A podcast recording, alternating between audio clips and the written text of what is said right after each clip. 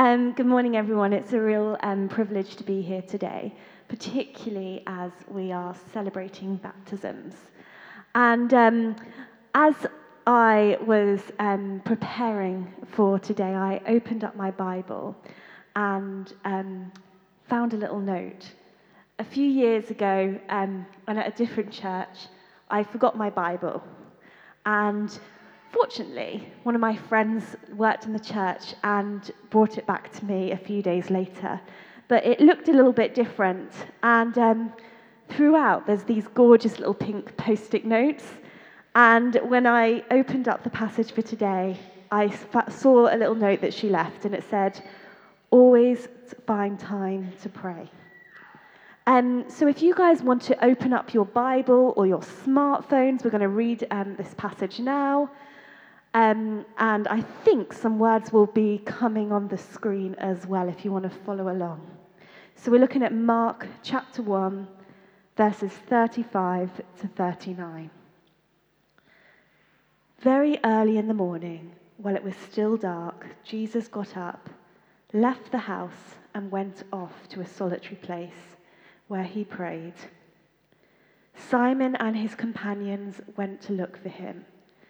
And when they found him, they exclaimed, Everyone is looking for you.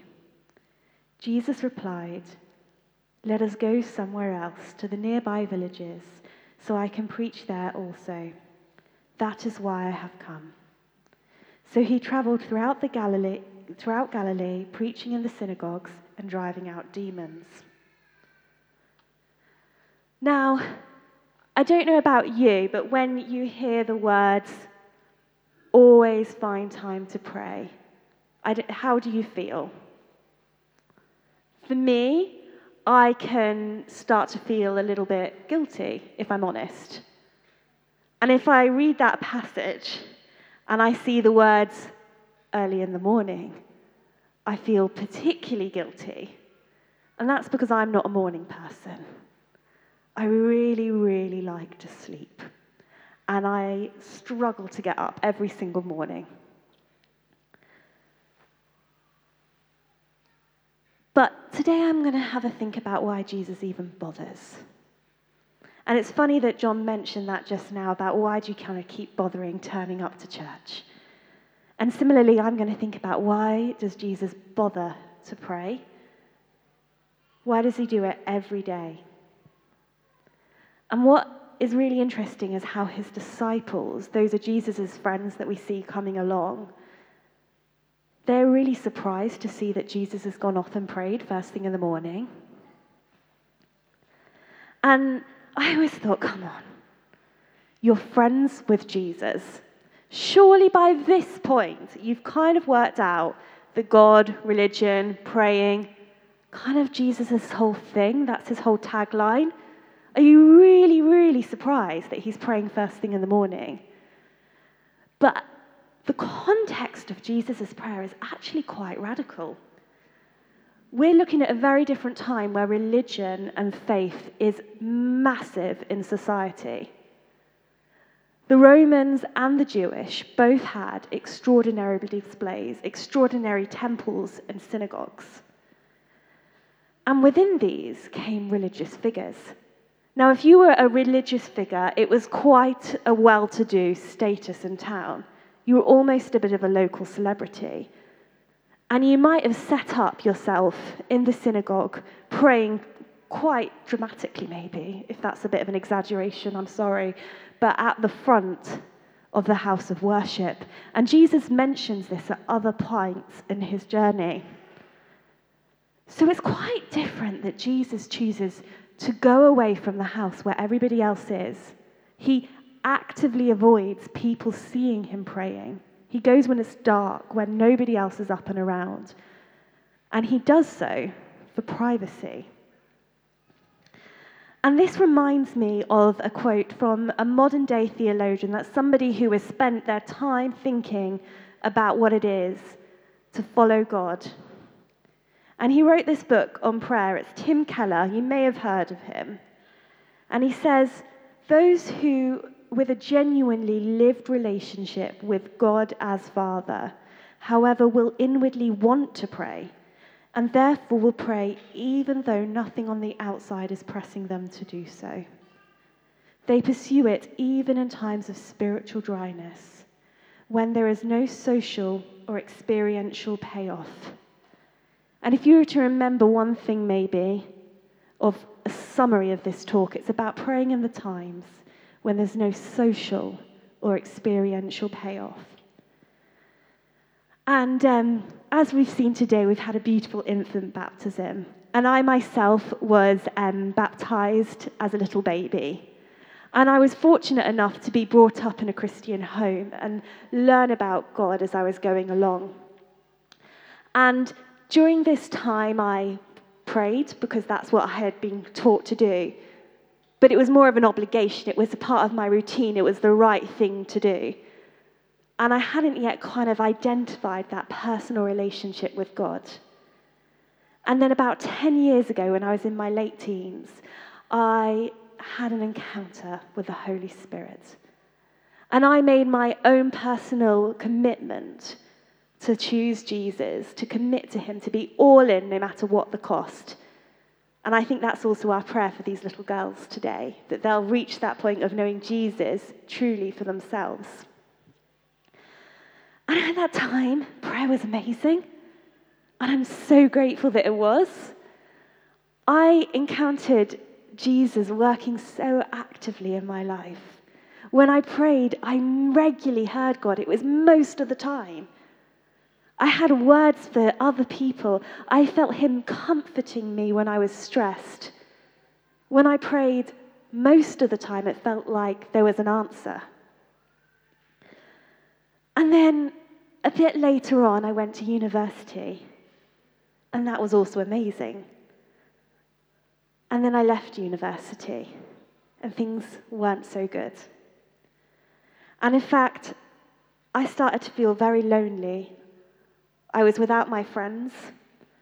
I was really bored and I had a broken hand, so I was limited in what I was able to do with very little access to transport. And I was a bit lost. I didn't know where I was going to end up working yet. And I became sad. And in fact, I was so sad that eventually I needed support from a doctor who told me that I was suffering from depression. And prior to this, I'd been on a real spiritual high. I'd been actively involved in my church. I'd helped lead the Christian Union, and in fact, it was my job to pray. And actually, there was nothing wrong with that. It was amazing. I felt God move. And if I'm being honest, there was probably a bit of an experiential payoff to my prayer life. And if I'm being really honest, there was probably a little bit of a social payoff too, because it kind of looks good when your prayer life's going well, when you're meant to be leading prayer. It'd be a bit awkward if it wasn't. And then everything got stripped away. There was nobody to see if I was praying. I didn't feel anything when I prayed because I didn't feel joy in the world. And I had to think, why do I continue doing this? And for me, I think the answer comes back to love. I want you to think maybe about a relationship that you have in your life, whether it's a parent, a brother, sister, friend, partner. And hopefully, there are moments in that relationship where you enjoy spending time with them. And there might be some real great moments when you spend time together and you think, that's great, this is why we have this relationship. I'm so grateful for this. There might be moments when you get something out of it. It might be Christmas, presents might be involved, I don't know. But is that why you're in the relationship? What happens on those days when you just have to be and sit with them because you don't know the words to say? You continue to spend time with them because you want their presence. And I think it's a little bit like that with God. God loves you so much that he couldn't imagine you not existing. And I think that with these two little girls, that we celebrate their lives today and we welcome them into the church. And I just think the reason we are here is because God couldn't imagine a world without you in it. And we have a lot of talk in this society about what my purpose is in life. And I personally am someone who spends a lot of time thinking about calling and vocation. And I've shaped a lot of what I think my life spent time is around that.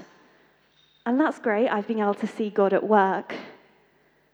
But when it comes to the root of it, when I wake up every day in the morning, the reason I am here is to be in relationship with God. After that, nothing else matters. And that's what we see Jesus do. His purpose in life is to be with God. Every other part of his ministry is an overflow from his time spent with God and his relationship with God. Now, I know this is a bit complicated when we look at it with Jesus because he is part of God and he, he has a godly element, but he also shows us an example of what it is like to be human. He shows us an example of what it is like to live a life out following our Father. And so, before he does anything that he's asked to do by God, he spends time with him because that's his partner in life. And he chooses to surrender all.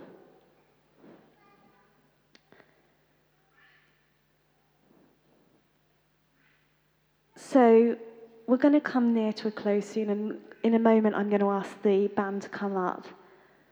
But I'm going to just, before we get there, I'm going to ask you to just think for a moment. Where do you meet with God during the week?